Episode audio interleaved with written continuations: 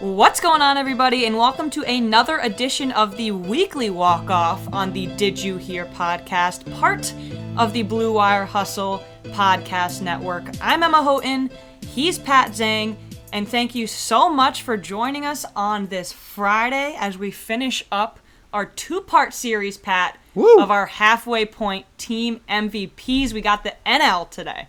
Uh, couldn't be happier to go into the National League. Um, this will be really cool. If you have not listened to the American League episode, please go back and do so, as we, we think it's a really fun one to listen to. And uh, time to take it home into the NL as we head into the All Star break. I'm really gonna make a push, and I'm gonna ask people to tweet at us. I am Oh. really curious to hear what people think and if they disagree. I did my social post Yes, for the I liked it a lot. for the um, the pod account at Did You Hear Pod on Twitter was Carlos Rodon because I felt like that was kind of a controversial one, and I'm really curious to see what people think. So tweet at us, let us know. You can leave us a review and let you let us know what you think. We would love that. Really helps us out. But yeah, the, the the Wednesday episode when we did AL Team MVPs has done really well so far. So we are psyched to bring it home today. Yeah, thank you to, to everyone that has given that one a listen so far. As Emma said, it is performing very well. Hopefully, you're joining us again for the National League. And uh, let's keep going. All right, start us off. Sweet. So we are going to do it the same way as we did the American League episode. If you did not hear that, uh, I will this time start with the National League National League East. I will take the top three teams in the Central, and Emma will take over, starting with the Cardinals and work her way through the West here. So starting things off, then we are with the first place New York Mets, and I think this one's a pretty easy one. So before I go into that, there are two names that definitely deserve some honorable mention here before we go into it. First is Taijuan Walker, who 100% should be an All Star when it comes to next weekend, especially with DeGrom not participating in the All Star game. He has been one of the better signings in all of baseball from the winter, especially factoring in the type of contract that he signed, and has really helped solidify that rotation. The other name is Aaron Loup, uh, you know, a lefty reliever that did not get a lot of fanfare when Sandy Alderson brought him in. You know, more of it was that they had missed out on Brad Hand and what a disaster that was Oh, going yeah. to be. yeah. Well, guess what? Aaron Loup has only pitched to a 1.8 ERA. He has been spectacular. He has a 2.16 ERA plus and a one WHIP, and uh, doing most of it as the sole left-hander in that Mets bullpen as well. So he bears a lot of the, the load there. But obviously, for me, the Mets team MVP is Jacob Degrom. He is the National League MVP as things stand today. A 1.08 ERA. Clearly, he is in a major slump as that number has finally crept up over one. What what could he possibly be doing? The strikeout numbers are out of this world. He's got 146 Ks and 92 innings. Uh, I mean, what more is there to say about Jacob Degrom? We literally did a whole episode based around him a couple of weeks ago, so that is why I don't need to go on a full soliloquy for him. Exactly. I'm going to say for our 450th plug, go check out our Spotlighting Greatness episode. Shohei Ohtani hit another home run Mm-hmm. on Tuesday night at the time, or no, Wednesday night, excuse me. Yes. Broke Hideki Matsui's record. Insane.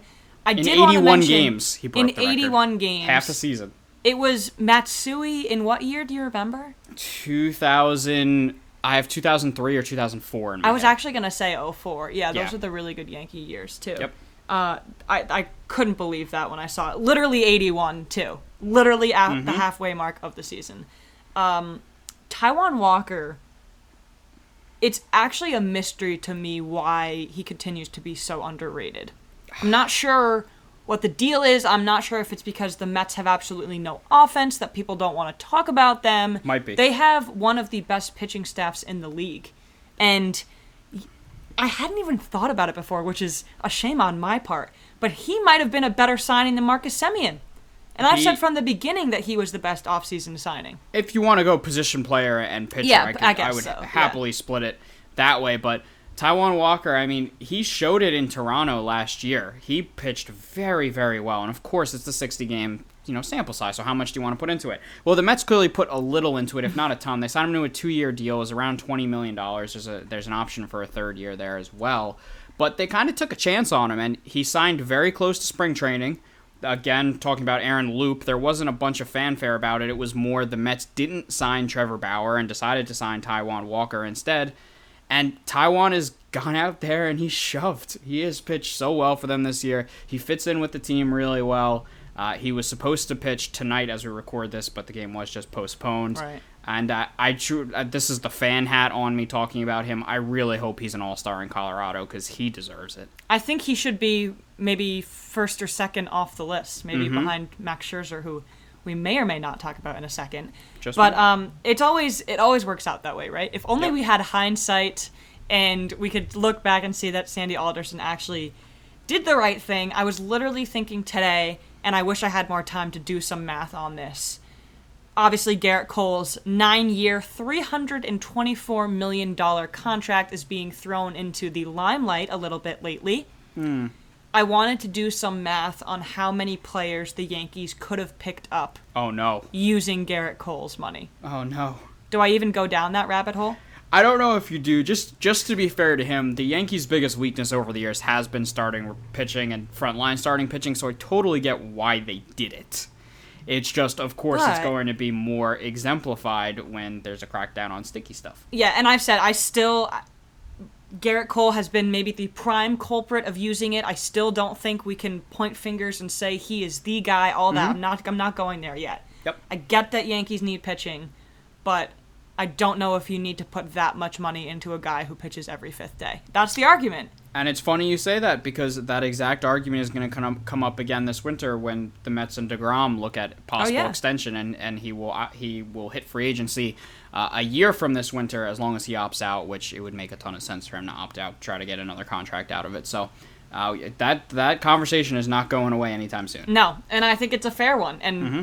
pitchers will continue to get that type of money. And for DeGrom, I think it's deserved. For Cole at the time, you could say it was deserved. It's just funny how things shake out like that. Go listen to the Spotlighting Greatness episode. Yes. But to preface, Jacob DeGrom leads the league in ERA, ERA plus, FIP, WHIP, hits per nine, home runs per nine, walks per nine, and strikeouts per nine. And God forbid, Patrick, something horrible happened. Jacob DeGrom gave up five runs over his last two starts, and his ERA plus ballooned to 400.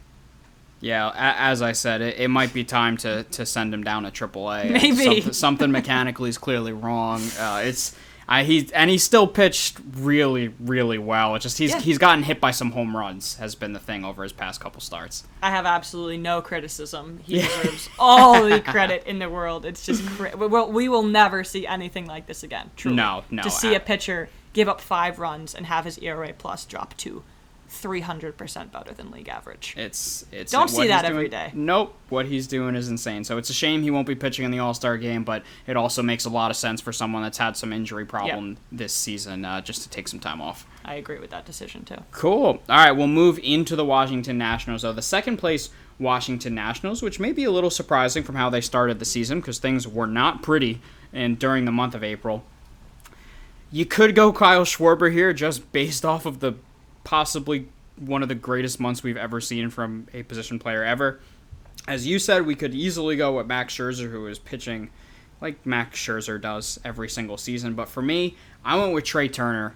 And, and that is because Trea Turner, in my mind, has solidified himself as just one of the top shortstops in the game, period. If you added him to the list of shortstops that were going to be free agents this winter, I I would be inclined to put him right up there with Carlos Correa as my 1A and my 1B with how good Turner has turned into. I mean, he's hitting over 300. He's got almost a or a, a 365 on base. He's got the power now a part of his game with 15 home runs. We know about the stolen bases. He plays a strong shortstop. He even has the flexibility to play center field. Trea Turner is as great as Juan Soto is, and as much as I love Juan Soto, the Nationals are not the Nationals without Trea Turner, and that is why he is my team MVP. Pat, I agree with you. Whoa! I didn't think we were going to agree on that one. Me neither. This might be our first, honestly. The first one that we've agreed on that haven't been w- wickedly obvious, like DeGrom or Shohei. Ohtani. yeah. So I told Pat before we started, I put down every single team and I put down names of who I thought would be the team MVP, and then I went through numbers and I changed if necessary. Mm-hmm. The Nationals were the one team that I skipped over because I couldn't pick between Turner, Soto, Schwarber, and Scherzer. I felt like it was too close. All of them were so good. If you take one guy out of that lineup or out of that rotation, they are a completely different team. But because I had to pick one, I chose Trea Turner. His walk rate is low, but that's literally the only criticism I He had puts the ball in play a ton. And also, I would value him higher than Carlos Correa because of how good he can be in the leadoff spot. Mm-hmm. And you don't see a ton of shortstops doing that. No, no, his his game is so well rounded. Because think about it too, he is one of the faster players in the league. Oh, yeah. like top top five, 18 maybe? stolen bases this year. Exactly, and top five might be selling him short. So then you add in the power with the 300 average, with the solid glove. Five tool player right there. And, and Trea Turner, is he's a contract that I'll be very interested to see what ends up being. I really think he should be a Corey Seager, Trevor Story equivalent. Hmm. He's got a chance to do it. Not the power numbers as a story, the home run numbers, just in that sense. But Trea Turner has a higher BABIP than Juan Soto and Kyle Schwarber by over 60 points. So he's he really does have that power. I'm I'm still kind of floored that we chose the same guy because I thought for sure you were going to go another way. You could easily go with Scherzer too, who is Yeah. having a really really good year, 35.5% K percentage. But I think Trea Turner at the top of this lineup is their team MVP. I agree with you. Could could not agree more. All right, we'll move into the Atlanta Braves then, one of the more disappointing teams so far in baseball, sitting there two games under 500. Baseball Reference only gives them about a 20% chance of making the postseason as of right now. I, this one was an easier one for me. I did go the obvious route. I do want to point out that Austin Riley, the strides that he made this season, is so important to, to the Braves and is honestly cool to see for a player that when he first came up was tearing the cover off the ball. The league made an adjustment and he clearly did not and became a massive strikeout guy. Wasn't hitting for the power uh, anymore. He's now sitting there with 14 home runs, 360 on base, plays a decent third base, but them team MVP is the guy chasing a 40-40 season. It's Ronald Acuna Jr. I just you, I could not go in any other way. His on base percentage is almost 400. We know about the power with 24 home runs. If anything, over the last couple weeks as well, we have seen that his arm may be the best outfield arm in the entire sport. With some of those throws he's made from right field, uh, we talk about it with the speed, 16 stolen bases. Ronald Acuna Jr., one of the, if not the biggest bargain contract in baseball, and is my Braves team MVP for what has been a disappointing first half. Yeah, we're three for three. Ronald Mm-hmm. Acuna Jr. was the obvious pick for me too. I gave Ian Anderson the honorable mention. Yep. He has a sub one home run. He's holding nine that rate. rotation together. He is, and you're. I mean, it, I'm going to go into this with the Cardinals, but I actually kind of equalize the Braves and the Cardinals. I equate them to each other. Mm-hmm. What players on the Braves are overachieving, overachieving this year? Excuse me. Ronald uh, Acuna Jr. Is Ian he over? Is he overachieving, or is Ronald Acuna Jr. being Ronald Acuna Jr.? Is he just achieving? Yeah, I would say Austin Riley from where he Yeah. was, but Ozzie other- Albies actually, since we gave him a ton of crap a couple We did. weeks ago, has been really, really good. But otherwise, nobody else. Freddie Freeman is having a down year. Marcell Ozuna has been off of the roster for weeks now. Travis Charlie Morton, yeah, Travis yeah. d'Arnaud. It's been disappointing, and multiple aspects for them. I had a, a cool stat. The Braves have scored three or fewer runs in 35 of their 83 games. Which is shocking because over the last couple years they've had one of the better offenses in the National League, and they I really was- have not changed much about that team at all. Exactly. And that's actually I immediately thought of Josh Donaldson when you brought up Austin Riley. The fact that they can count on Austin Riley being their third baseman of the future and now they can plug other holes and not have to sign one year rental deals with a guy like Donaldson Mm-hmm. as much as he gave to their lineup. Now that they can just check that off the box. Third Yep. base is good. I think so. I, I and I think that's a really really strong strong suit to have. And I, w- I actually do think Ronald Acuna is having an above average year for him. But it is mind blowing how many players this year specifically would win MVPs if not for the just absolutely magical performances of guys like Jacob DeGrom, Vladimir Guerrero Jr., and Shohei Ohtani. How many Ronald Acuna would win the MVP with your eyes closed if some of these other guys weren't playing as well as they were? Yeah, there are just so many like great years going around baseball right now that I It's feel unreal. like Acuna sometimes gets overlooked for how good he is. He does. and uh, he shouldn't be because he's one of the top talents in the entire sport. And he's 22, 23. Yeah, it's not fair. Not not fair. As 22 slash 23 year olds, not fair. No, it really isn't.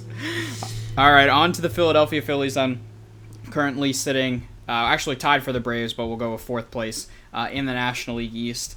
And again, I, I, I think you go disappointing. I didn't have the highest hopes for the Phillies team going into the season. I know many did. Uh, for me, this was an incredibly easy choice. When you look around that roster and performing, it's the guy that I gush about. It's Zack Wheeler. He has turned himself into an ace. He has turned himself into one of the better pitchers in the National League. He has turned himself into a player that, you know, a lot of people thought he would become when he was with the New York Mets, but just through consistency and injury was never able to reach it. And now at, at 31 years old, Zack Wheeler is dominating right now. And for, you know, there's not a lot that has gone right with the Phillies. That bullpen is still atrocious. Uh, Bryce Harper having one of the weirdest seasons ever that I believe every single home run he has hit has been a solo home run. It, he finally ended it. Oh, he did end it? finally Oh, ended I that was- streak. oh, the past two it. nights. Yeah, it's been insane. It was a three-run homer. Oh, First there time. it is. There it is. What So a weird stat. Most of his home runs, solo Yeah. home runs, then. It's just been a weird, as you said, for weird. It's been a weird year for the Phillies because you look at that lineup and they've got some some very strong names in it, but we know all about the bullpen being tough, and that's really derailed them again. we are four for four. Oh, I also picked Zack Wheeler. This one was also fairly obvious. I had extremely high hopes for, in my mind, potentially one of the top three one, two, threes in the league. Mm-hmm. I thought Aaron Nola, Zack Wheeler, and Zach Eflin, and the steps Eflin especially took in the offseason to improve his game, would be unhittable. And they have been very much hittable. Zack Wheeler, not not very much. But the other guys, Aaron Nola's having a down year. Yep. Zach Eflin's having a down year. Injuries derail the Phillies every single year, but they still do not do enough to separate themselves. They have good hitters in that lineup, but they still have to rely on Odubel Herrera every single day. That's not going to cut it. You and I could try out for the bullpen and we would get a fair shot. That's where it's out right now. They they spend money and they put their resources into a JT Realmuto, which is fine. But at what point are you going to really evaluate where the bullpen is at and adding a guy like Archie Bradley isn't going to revolutionize it? It just it frustrates me. I love Dave Dombrowski. I thought he was the perfect guy because the Phillies will always have money to spend. They will never rebuild. They have the luxury of never having to rebuild. And instead they are just mediocre year after year. Yeah, it really proves the importance of pitching in today's game. Yeah, and and development more more specifically. Mm-hmm. Yeah, they've One thing- struggled to get their top prospects to, to pan out. Yeah, Spencer Howard, another guy who had huge expectations. He's I don't even know if he's been pitching. If he has, he's been average. Uh, Zack Wheeler was the worst take of my entire life. I said Zack Wheeler was going to be the worst move ever, and I could not have been more wrong. I'm uh, I'm excited to see him pitching the way that you know. It, it, he did it at times with the Mets, but he just Yeah. you know health Never was always an issue. enough. No, health Yeah, was too- always an issue. Too long of a contract, too much money for somebody that had been too consistent, and I was so wrong. He's found his groove. So wrong. He's Yeah. found his groove. So his strikeout numbers are, are mind-boggling. yeah, he's been great this year. And then we go into the last one in the National League East, the Miami Marlins. I think you could put some mind here to Starling Marte, who is again having a very nice year in center field. His most valuable thing might be fetching some decent assets on the trade market by the end of this month for Miami. But I went with our guy. It's Trevor Rogers. He's an all star, 23 years of age, has really pitched himself into the conversation as one of the, the better young starting pitchers in the game. For me, I, I kind of leave it at that with them. I mean, it's they're weird because I believe they have the best run differential in the entire division, yet they sit in last place. Uh, you know, you look up and down that roster, and there are some interesting names, but you also know that that's far from a complete project. Uh, Sixto Sanchez being out for the season is, is killer for them, but I, I do think your bright spot here is Trevor Rogers. Five for five. I had a feeling on that one we were going to be uh, on the You same know, page, yeah, but yeah. No, Zack Wheeler, I knew you were gonna do, and he was my pick too. But yeah, Trevor Rogers, uh, Jesus Aguilar has had a good year. Josh Chisholm is gonna be around forever. Sixto Sanchez, if he had played, I think would have been a really good option here. Mm-hmm. Marte, I just needed more of a sample size. I think his biggest re- reward will be to be traded. But also honorable mention, team MVP Kim Ng. She is Yes. doing Yep. a really good job with this organization. Their farm system is going to be so good. They continue to develop pitchers so well, unlike the Phillies. But you're right. It, the Marlins made the playoffs last year. They can catch lightning in the bottle, and I think they have the talent to make things happen.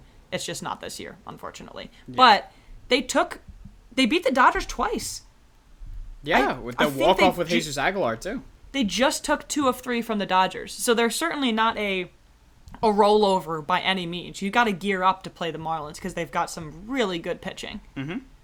Yeah. No, they they are not a last place team that you look at and just scoff at. They're- Exactly, this- it's not the. Pirates. It's not the Diamondbacks. It's not the Orioles. They are a uh, they're a tough out. So no, I, I agree. They, as we said, there's some pieces there, but it just it hasn't all really meshed together this season for them. Yeah, which is fine because I don't It's think fine. anybody expected to. No, no, no. But it's just another reason why we were so excited about the NL East. And it's just so interesting the way these teams have turned out because it's still competitive. And I think this is still a division we're going to look out for in the postseason stretch. But, I mean, the Braves and the Phillies, just, just unbelievably disappointing years and really Yes. just out of nowhere. Yeah, no, no, I would agree. So we'll see if they can try and turn things around here after Yeah. the All Star break. So then that takes us to the first place Milwaukee Brewers, who have really stretched out their lead with the Chicago Cubs just jumping off a cliff, uh, and the Cincinnati Reds kind of playing 500 ball right now.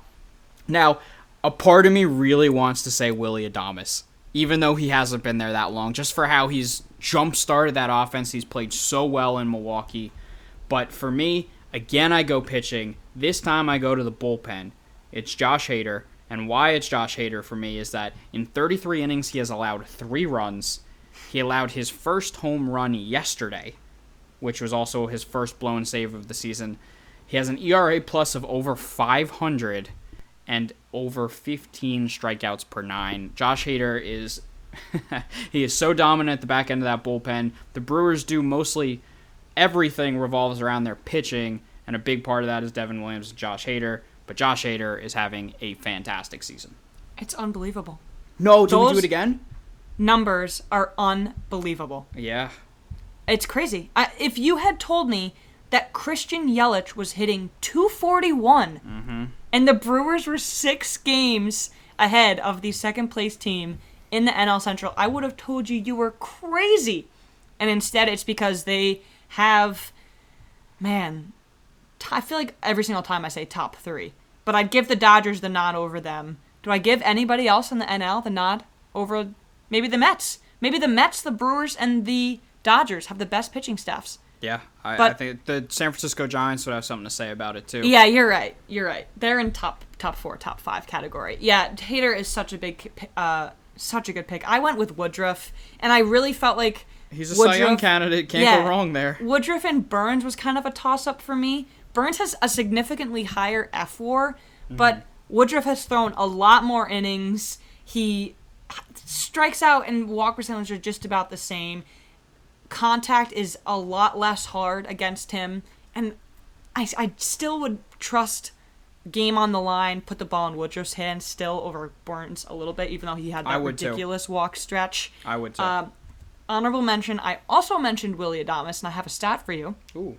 As of Wednesday, Willy Adames, who was quite literally the throwaway that the Rays gave the Brewers, literally because they had nothing else to do with him but give him to another team. As of Wednesday, Adames is hitting 298 with a 930 OPS. Wow. That is, I, I slow claps because Willy Adames deserves that, and he's lit.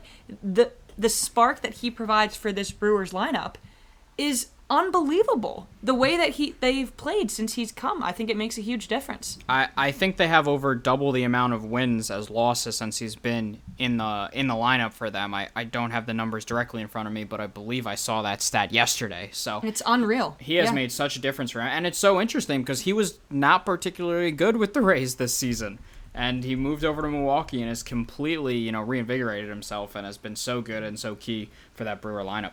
Yeah, I think you were being too nice. He was bad this year. He was Yeah. bad at the Trop.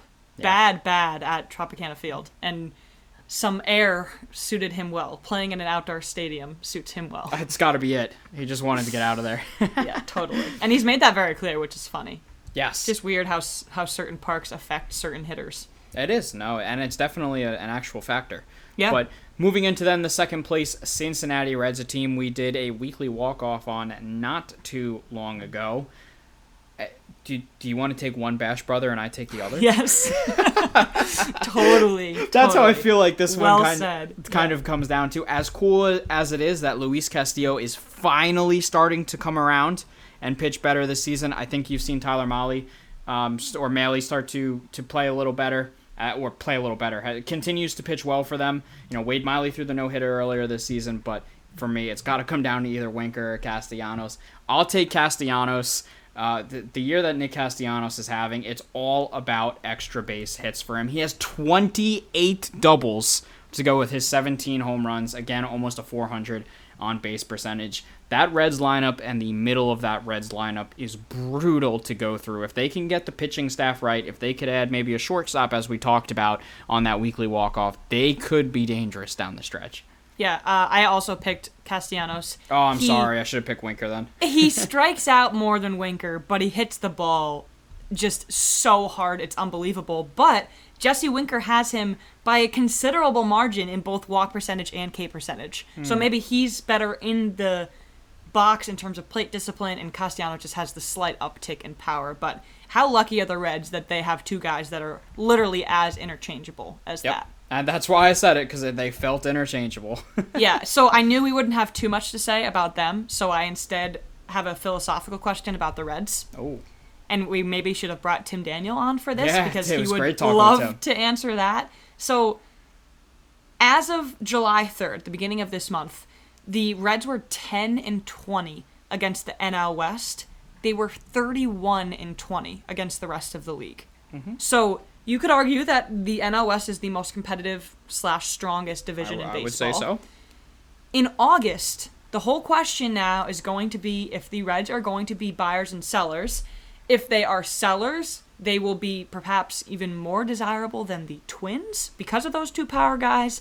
And if they're buyers, it means they've got something left and they're going to go full steam ahead, maybe pick up an arm, maybe pick up a shortstop, like you said. In August, and this makes me think that they might be the latter, not the former. 13 games against the Marlins, the Twins, and the Pirates, and they have nine games against Pittsburgh in the last month. That's that big. makes me think that the Reds are going to take a risk, if you can even call it a risk with the talent they have, and try and go all in and win it. Because So- Luis Castillo and Sonny Gray are back, and Mm-hmm. it's been a while, but they are. Yeah, no, you're you're right. So I think what it comes down to for the Reds, it's it's going to be how close they can stay to the Brewers because I feel very comfortable saying three teams are coming out of the National League West. So you're gonna have to win that division. If they, it, it all depends on what the Brewers do here. I know the Brewers were very hot. They just went on that big winning streak. Then they lost three in a row uh, before winning last night. So the, it's it's they're in a tough spot. They are for if they want to go for it or not. I would say go for it if I'm the Reds because I look at this Brewers team and I absolutely think there are flaws, but I do not see them getting in as a wild card over the Giants, the Padres. Yeah. There will be three teams in the NL West. Yes. Absolutely. Both wild cards will come out of the NL West, which makes these division races so much better. You got to win your division if you're in the East or the Central. Yeah, and there's been so much movement in the Central, especially. I mean, the Ki- the Cubs were runaway mm-hmm. maybe less than a month ago, and now it's the Brewers. If I had to put money down, I trust the Reds more than the Brewers. I know how good the Brewers pitching staff is, but to like have to Reds, too. rely on those guys to limit some of the most potent offenses in the league in the playoffs if it comes to that. I'm just not sure they can keep the Dodgers to less than three runs. Keep the Padres to less than three runs. That's a Mm-hmm. huge ask. And the Reds can surely put a lot of runs on the board. Yeah, I don't count the Reds out, and as I said, if I'm them, I'd go for it. I mean, Yeah. you'll make that decision more closer to that July 30th deadline, seeing what the, the division standings are looking like, but I feel that there is a window of opportunity here for them to, to really try and try and take this division. Me too. And I, they are such a lovable team. Truly, Yeah. I am rooting for the Reds as a non-Reds fan. They are Me just too. fun. They haven't really shown any hesitancy to throw money at players before. I feel like they've got a good core. Why not go for it? See what can happen. Saw Mm-hmm. It with the Nats last year. Yep, yep, com- completely agree. All right, that moves us into then the Chicago Cubs, who, as Emma said, were on fire for a good portion of the year and then have just come crashing down to earth over these last couple of weeks. They have been talked about a ton and a ton. Will they be buyers? Will they be sellers? I, I think you're getting closer to that seller approach at, at this point. I do not trust that there is a run in this team. I, I think they're they're pretty fractured. I go with my team MVP as Craig Kimbrel again going to that bullpen piece i think there's a very very very high opportunity that craig kimbrel is not on the cubs come july 31st uh, the american league seems to make a ton of sense where I, i've heard the astros and the a's linked to him but kimbrel has really brought it back after you know years of not being fully to what he was uh, earlier in his career. He's got a .57 ERA, which is about all you need to know about how he's pitching right now. K per nine is the exact same as Josh Hader. His ERA plus is even better than Josh Hader. Again, only one home run this year. Craig Kimbrel is going to be a difference maker in this pennant race, and he's going to go to a contender. It's just which one. Uh, there are some options there with that Cubs offense as well, but for me, if I'm looking at their overall best player and most valuable player, it's been Kimbrel. I agree. I also went Kimbrel. We could have swapped notes on this one. Wow. Also, the only thing I wrote was an 057 ERA. Mm-hmm. The the second bullet point I had was that the Cubs went 12 and 16 in June. Yeah. If they are sellers, I actually disagree. I think there is a run left in the Cubs. Do you really? I think this offense can put things together and the pitching staff can rely on them. When Jake Arrieta goes on the IL and that is considered a huge blow to the rotation depth, you obviously have some issues, but again, they kind of have the money to go out. They can rely on Kimbrel, they can rely on other guys in the bullpen. It's just really going to be on what version of this offense, what what version of Anthony Rizzo and Kris Bryant, because those guys have not been nearly as good as they were at the beginning. Javy Baez at this point has honestly been kind of a flatliner the entire way. Sometimes he gets he gets hot and he gets some power. And it's home Sometimes he does it. It's been Bryant. Bryant and Rizzo are the lifeblood. Somebody like Ian Happ too. Um, Joc Pederson was hot for a while. He hasn't been in headlines as much lately. I don't. I don't think the Cubs can win the division. So if we're going with our earlier point, that means that then they are out of the playoff. Yep. But I wouldn't be surprised if they make a little bit of noise. I'm still not willing to say that they are definitely going to be sellers. They they are the big case study in all Yeah, of this, and they they they are honestly the team that controls the market because if they do say we're done and we're selling, they have a lot of expiring contracts to use Oh, yeah. a more basketball type term. Uh, that they could look to move here to really free up some flexibility and try to get some assets back. The Bryants, the Rizzos, Baez, Kimbrel. They have so many assets that they could move if they want to do a fire sale. This trade deadline could run through Chicago. Now, of course, saying that is crushing to hear for Cubs fans because it means if you're trading those players, you are not going for it and you are completely resetting your team. Uh, I personally think they are closer to a reset than a playoff run, but that is something that I guess we'll see over the next couple weeks here. Yeah, we really will. And uh, Cubs automatically vault into first place. Then it's the Cubs, the Reds, then the Twins. So it's funny how that all works. And it's just, I, I think Jed Hoyer signaled the potential reset by dealing away Darvish. Imagine how different this pitching staff would look Yeah. if they had Darvish, and they obviously wouldn't have Zach Davies, but I think we got a clear picture of what the money situation, purely the financial situation, looked like. And then we've talked about it a lot. What they got back for Darvish signaled that it would be a longer, I don't even really want to say rebuild because a team in mm-hmm. Chicago doesn't need to rebuild. But what that would look like with players that won't be ready for three or four years. Yeah, I, I honestly, I can't even say anything else until we know more. If the hot, Yep. if the Cubs get on a hot streak at the right time, I can't see them selling. But if they continue like this, they probably will. They are 100% the team to watch going towards this trade deadline Yeah. for could can completely shift the trade market either way. Uh, that is actually a really, really good point. They will be, it will run through them. Imagine what a Kris Bryant can do for a contending team. Imagine Bryant, what a Kimbrel, Rizzo. yeah, they're just Imagine what a so many There's Crazy. so many different, and that's if they sell. You know, if they look to buy, do they look at a starting pitcher? It's there's Right. a lot of potential moves there. And uh, there are a lot of pitchers who have good contracts that maybe work in the Cubs' favor. So that's a lot of questions. Mm-hmm. We have a few weeks before we got to answer those. I will take it over from you, Yep. and I will go to the Cardinals. And my team MVP is Tyler O'Neill. Oh, I love And that. so I'll read off his slash line 277, 332, 559. Tyler O'Neill has an 891 OPS. He's almost 50% better than league average in terms of OPS plus. And I gave myself away, but the Cardinals went 10 and 17 in June. And I was going to ask you this question. Besides Tyler O'Neill and maybe Dylan Carlson, what Cardinals have overachieved? I can give you one, and it's my team MVP, and it's Alex Reyes. Oh, I thought you were gonna say Wayno. Nope, I go Alex Reyes. Okay, Just so with, with how how good of a pitcher he's developed into, with all the injury concerns he's had in the past, I, I think you if you're a Cardinals fan, you're very excited for what you've gotten from Alex Reyes. That's a good point. I think Adam Wainwright has had, had, had a good year. I also had Giovanni Gallegos as an honorable Mm-hmm. mention. Tyler O'Neill has a higher slug than both Nolan Arenado and Paul Goldschmidt. That's not it. That's not going to work. Nolan's been good, but he hasn't been Nolan. and Goldschmidt has not been Goldschmidt. Exactly. And when you deal with Jack Flaherty injuries and when you have to rely on Kim to be your guy, you're going to have issues. Or or not even getting there, if you have to rely on Adam Wainwright to pitch 7 or 8 innings just to keep you in the game, Mm-hmm. that's not going to happen. And Cardinals, I think were the favored team to win the Central. And I just I, I picked them to win the Central. yeah, I, for some reason, I have just always been against their pitching staff, and I, mm, I exactly didn't right. feel like their offense could carry it by themselves. Tommy Edman has been has had a down year too. I was so high on him.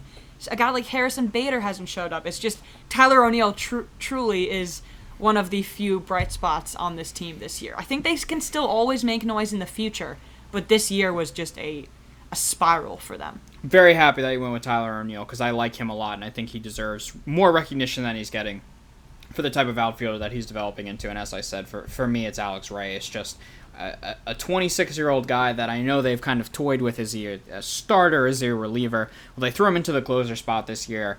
And he has been completely lights out from there. I would not touch him and, and mess around with him, especially with the arm problems he's had. I, I think it works throwing him out there for an inning at a time. Um, and you have seen it this so far this season a, a 250 ERA plus 12 strikeouts per nine innings, a 1.5 ERA, and again just 26 years old and an absolutely explosive arm. yeah, he is in a groove, to say the least. As Mm-hmm. bad as the Cardinals have been, I still wouldn't be surprised if they put a hot streak together and mix up the standings. That's I just how could weird this going on a division is. Yeah, I, but it's it's all about the pitching for them, and I'm not sure they have enough, just like you say. Starters in particular, Mm-hmm. yeah. I agree. So unfortunately, the one team that will not make a run in the Central No. is the Pirates. But I am very excited about my team MVP. It's Bryan Reynolds. I did some more comparison. Bryan Reynolds has a higher OPS than Aaron Judge, JD Martinez, Bryce Harper, Jared Walsh, Kyle Schwarber, Joey Gallo, Carlos Correa, and Brandon Crawford. Wow, That's legit. and he does as a switch hitting center fielder. 915 OPS, 152 OPS plus. Bryan Reynolds was an all star reserve. He deserves that. And again, his biggest reward might be to get, get, get traded out of Pittsburgh.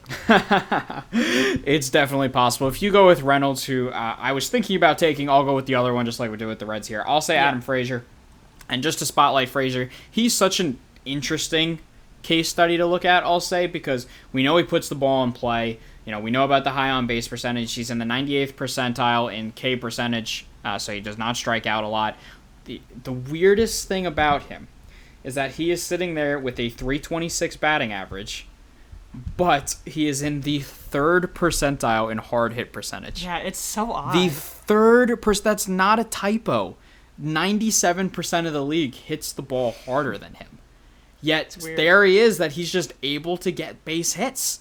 It, it's kind of bizarre, um, but it's it's so interesting. He's got the on base percentage at 400. He's an all star, and he deserves to be with those numbers that he has. But I can't wrap my head around that no, hard hit it is percentage. It's extremely odd. It actually makes me feel good about baseball though, because a guy like that still has value. Yeah. He still has value. He I am certain Adam Frazier will get traded. I'm not certain about Bryan Reynolds. I am 100% sure Adam Frazier will be on a different team I feel in pretty August. good about that too. And he doesn't hit the ball hard at all. It's crazy. 97% of the league hits the ball harder than Adam Frazier. Wow. It's wild. It's a wild stat. That's why I ha- I, I wrote it down because I'm like I just need to talk about this. That is the weirdest thing ever. My other honorable mention, Richard Rodriguez. It is mm-hmm. a crying shame that he did not make the All Star game as a reliever. I know Po- yeah, how possibly a replacement. I. I know how is. good the NL relievers are, but Richard Ro- Rodriguez deserves that. He's another huge chip. Yep. I am also 100% certain he will not be on the Pirates.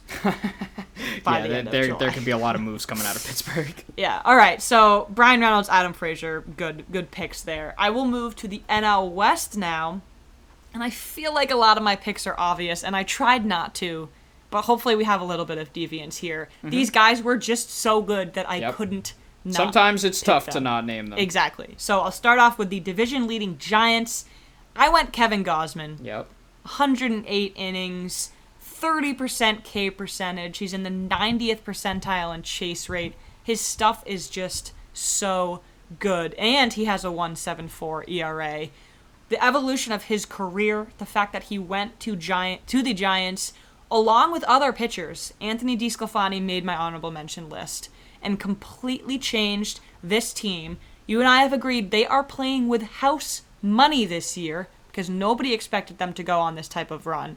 And I think really, I think Kevin Gausman is their most valuable player. As good as Posey has been, mm-hmm. as good as Crawford has been, as good as some of the guys in the bullpen have been, Tyler Rogers, Kevin Gausman is the best player on that team. And you're so right that, that it is Gausman. I'll just go with Posey just to recognize him. But yes, you're you're completely there with Gausman. And on Posey, it's more of just how cool it is to see him performing at this level from from where he was. I mean, just think about the story for him. He did not play last year. He opted out due to the due to COVID. You know, he already has as many home runs as he did in 2017 the entire season. and of course, he's only four years older than then. He's hitting 330 and playing catcher for a lot of it. eh, I'm so impressed by what Buster Posey has done. He's been a key part of this Giants team through all those championship runs. Oh yeah, It's just really cool to see him performing at this level again. Another team that you can't help but root for. No, you have I- I, let, uh, just one number for it. It's a career number. It's nothing for this. He is a catcher. His career batting average is 303. Yeah, you know how hard that is? It's it's Buster it's Posey wild. is Hall of so Famer for good. sure. Oh, but yeah. just just to see him performing like this again, I I had to go with it. But of course, Kevin Gausman has been out Yeah. of this world. No, Posey has been so good. Excuse me. I, I I almost felt like doing the same thing for Brandon Crawford because Mm-hmm. for him to be right, revitalizing the way that he is is also also kind of unfathomable. But yeah, just again, the other thing about the NL West is the pain for not fans of these teams to have so many good players. It's an choose from. embarrassment of riches on these top teams. It is. exactly. So talking about an embarrassment of riches, the Dodgers. Another hard one for me. I went with Clayton Kershaw. I was Ooh. pretty pitcher heavy in the NL actually. I, I've I've done a lot it. of pitchers as well. A lot of good pitching in the NL. I, I needed to just give Clayton Kershaw his flowers a little bit. Max Muncy has been so good. Walker Mm-hmm. Buehler has been so good. Maybe the top All Star snub. Julio Urias is one of my favorite players in baseball. I absolutely love him. And let's show really- some let's show some shout out to Kenley Jansen as well, a player that we both did not think was going to be very good this season and has You're been right. so strong at the back end of that bullpen. You are right. It it pains me to say that because I still wouldn't trust him, but he has been having a better year. He has. He's had a good year. but Kershaw, you, you can't ever go wrong. No. He doesn't walk anybody. Literally doesn't walk anybody. 94th percentile. He has a three flat FIP, and he's in the 92nd percentile in fastball spin. We've always known how good his stuff is. What's even more impressive to me is how he's been able to adapt. And as all this stuff comes in, as he's flanked by all these young studs in Urias and uh, Walker Buehler, Tony Gonsolin even coming up, Dustin May. Kershaw is still the ace of that rotation, and he will be the ace of any rotation until he retires, which I don't see happening anytime in the foreseeable future. Yeah, I, I love that. And for me, I went with one of the guys you mentioned in, in Max Muncy, and why I did that is kind of the context that goes into it. You know, Cody Bellinger was out for a lot and has really struggled this season when he has played. It hasn't been a, the usual season for Mookie Betts either. Max Muncy has been so good for them this year. He's a walker, and his walk rate is up even more. It's actually at a career high 19% at this point. He's cut down on his strikeout rate by 6%. His weighted runs created plus is 63% better than league average, and he has over a 400 on base percentage. I love me some Max Muncy, so anytime I could shout him out, I was going to go for it, and that's what I did here. Has he been on the IL at all this season? He, I don't think so. He's played 74 games, so he's barely missed any. I knock on wood, God forbid if Max Yep. Muncy gets hurt. I'm sorry, but he's been their guy, right? Mhm. In all the flux that the Dodgers have dealt with, he has been there day in and day out, along with some other guys like Chris Taylor. Chris Taylor has been really big for them. Gavin Lux has been good for them. All their pitchers. Max Muncy is absolutely the position player MVP on Yep. this team. Yeah, Absolutely. Yeah, Muncy's been so good. Uh, Padres. There's I- a guy that I can plays put on it the in one Padres. word. Yeah. I don't know if you know his name. His name's Fernando Tatis Jr. You didn't go with Trent Grisham? I love Trent Grisham. He ha- he's good. Tr- Jay Cronenworth is good. Manny Machado is good, but Yu nobody Darvish is playing well. quite like Fernando Tatis Jr. I did another comparison here, and you might give me some flack for this. I'm not sure because I didn't see myself doing this. I've never been this type of person, but I couldn't help myself, Uh oh. and I compared Fernando Tatis Jr. to Mike Trout. Wow. I've never been that type of person, but it struck me. So here's the thing Mike Trout's career. His slash line is 305, 419, 583. He has a 1002 OPS, which is absolutely insane. Yeah. And his OPS plus is 176. Mike Trout is far and away the best player in baseball. Mm-hmm. I'm putting that down on the record. I believe it full, wholeheartedly. As do I. Fernando Tatis' career.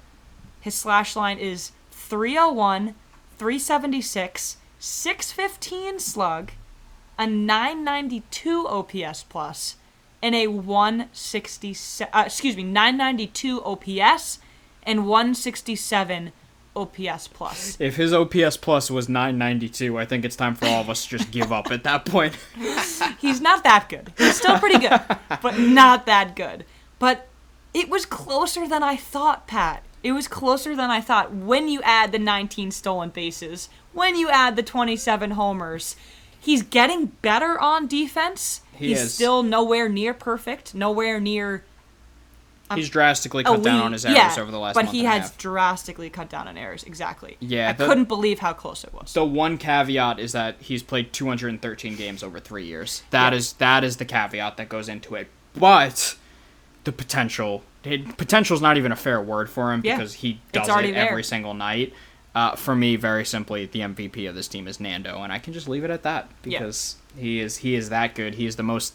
It, it's him and Ohtani for the two most exciting players to watch in baseball, and it's just it's a treat to watch him out there every night. Manny Machado is having such a good year. Yu Darvish's walk percentage is 6%. He is so good. And Fernando Tatis, I mean, I think my sister would know for who Fernando Tatis Jr. is, and you couldn't pay her to watch a baseball A- game. And He's just the that guy. None of it matters because he's missed time with injury, and he's still at the top of the National League home run charts. He Yeah. and stolen base chart. It's just he's out of this world. Another MVP candidate who probably will not win the award because of other greatness.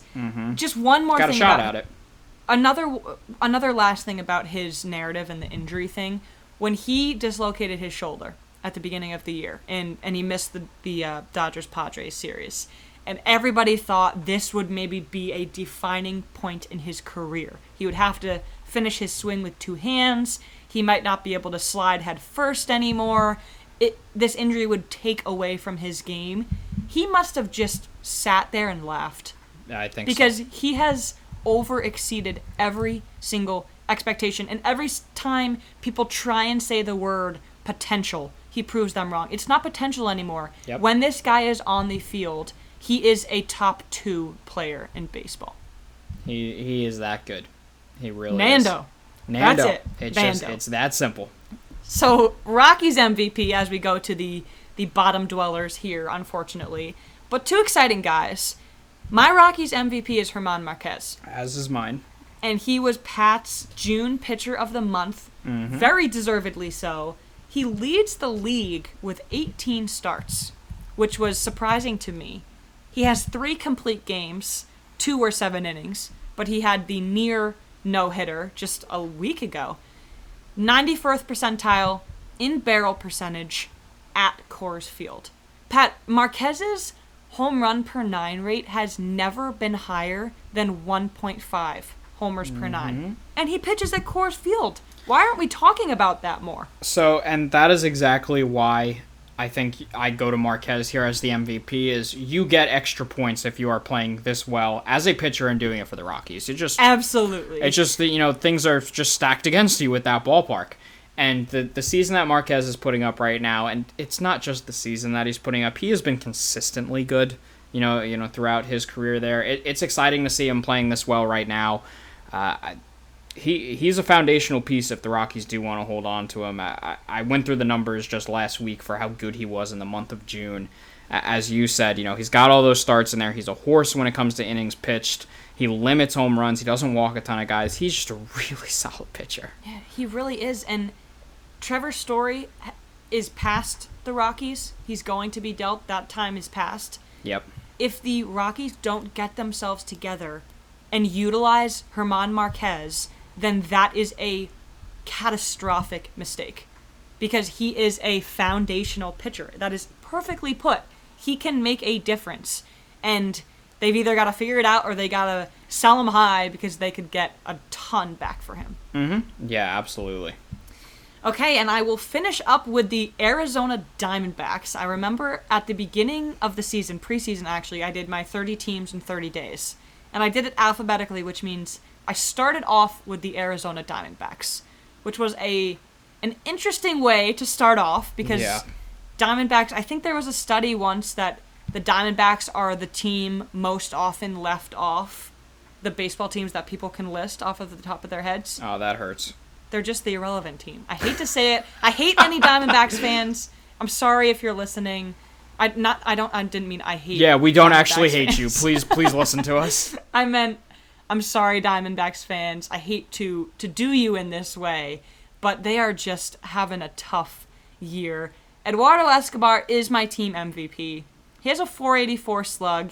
He is far and away the team leader in plate appearances with 340. So that's honestly why I I gave it to him. Ketel Marte is really good. He's been down with injury. Mm-hmm. Carson Kelly had a really hot start. He's flared a little bit of as late. But what's more interesting is that Arizona's 22 and 59 record at the halfway point is the worst in the sport since the 2003 Tigers and the second worst in baseball since 1952. Yeah, I've had a really hard time thinking of who I was going to name MVP here because it's just such a dumpster fire out there it's right tough. Yep. I mean, they Yep. lost how many games in a row did they lose on the road? It was over 20, right? 23. Yeah, 23. it's just it's been bad. I mean, honorable mention. Maybe I just honorable mention everyone because no one deserves to be an MVP of a team that bad. As you said, Eduardo Escobar, Ketel Marte. I mean, Pavin Smith looks like he's got a little bit of potential as a young Yeah. player for them. And Caleb Smith as well, a guy that could be on the trade market here and be either a starter or a reliever. There's there's not a lot That's that's it. gone. That's And that's about as far as I can go because there's just not much that have gone right Yeah. with this Diamondbacks team this year. Mad Bum's contract was terrible. Oh, Mary. Mer- Merrill Kelly is a decent pitcher. I could see some potential in him, but they just don't have a foundation either. I think Escobar No. gets dealt. I definitely. I oh I do too. gets He's been linked to the White Sox for about a month now. Oh yeah, somebody broke that report, right? I yes I believe so. Yeah, that'll definitely happen. I honestly don't know who else. They're kind of just stuck with this. Nobody expected them to be that bad. No, There's they're no way I expected them to finish below the Rockies in the NL West. No, I, I did not either. Um, their problem is Ketel Marte's been injured because he Yeah. is their best player, you Yeah. know, when when healthy, but he's only played in 37 games this year. Yeah, it's tough. So poor poor Diamondbacks. That's I'm a sorry, sad that was, way to end. That's a sad way to end. It was a sad way for me to start. Yes. I again, that was a speech mistake. I did not mean to say I hate Diamondbacks fans. I hate that I have to do this and we have to end this way. we like you. But your NL team MVPs from start to finish Jacob DeGrom, Trea Turner, Ronald Acuna Jr., hmm. Zack Wheeler, Trevor Rogers, Josh Hader, Nick Castellanos, honorable mention, Slash Jesse Winker, yeah. Craig Kimbrel, Tyler O'Neill, Bryan Reynolds, Kevin Gausman, Clayton Kershaw, Fernando Tatis Jr., German Marquez, and Eduardo Escobar. We did it, Pat. All 30 teams, all 30 MVPs. The Diamondbacks' most valuable player might actually be like the winter of 2021, just when the season's over. Don't point. do them like that. We're trying to end on a more. Oh, that's right. You note. just you just said you hated Diamondbacks fans. We don't want to push them away anymore. yes, no. It was really fun to go through this. As we went through with all these teams, there is a lot of top tier talent across Yeah. the league, and I think that's the biggest thing that stands out to you as we go team to team. There were plenty where we had to go through honorable mentions because there are so many good players uh, around here. Uh, we we say it all the time. Like the actual players in this game, baseball's health is really good. It, it all comes down to can it be ran in the correct way. Yeah, the background noise gets Ex- in the way. Exactly, but luckily we don't have to deal with too much of that. We move into a very exciting week for baseball here with the Home Run Derby coming up on Monday, which just has some spectacular participants. I mean, since the last time we recorded, Joey Gallo and Juan Soto are going to be in it as well to round it out, which is just wow. This know, is for- maybe the best one. This is the most I've excited, most excited I've been for a home run derby in a long time. This field is crazy. it's gonna it's be so awesome, good. and add in the fact it's at Coors, like Yep. it's just it's perfect. And then of course you have the All Star game on Tuesday. This should be a really fun week for baseball. You've got the MLB draft around the All Star game for the first Mm. time. Uh, the futures game scattered in there. This is this is a really good showcase now for for baseball. yeah, I'm gonna be counting down until the next time we get to do this too. Yeah. at the end of the year. It's going to be is- very cool to look back at who we named here and if we have changes or if it's the same. Exactly. And a lot of movement at the deadline. I think this is going to be a very interesting deadline. Always my favorite part of the season. We've got a lot of good stuff coming. Oh, a lot of good stuff coming. Much to come. Please let us know what you think. Diamond Yes. Diamondbacks fans, write me a soliloquy about why I'm I'm wrong and apo- why we should have more hope about the Diamondbacks. I apologize for my comments about winter. At least it's got nice weather in, in Arizona in the True, winter. and but- they had cool City Connect jerseys. and that's how we're gonna end because you know we're gonna end, we're gonna end on a positive note. So Always. all right, that'll do it for us here on the Did You Hear podcast, weekly walk off edition, going through the National League MVPs. Be sure to subscribe to the show on iTunes and follow us on Spotify. Leave a rating as it really helps us out. And as we said, tweet us. You know, let us know what you think about these MVP picks at Did You Hear Pod. But otherwise, we are bat flipping into the weekend. Emma, that's a wrap.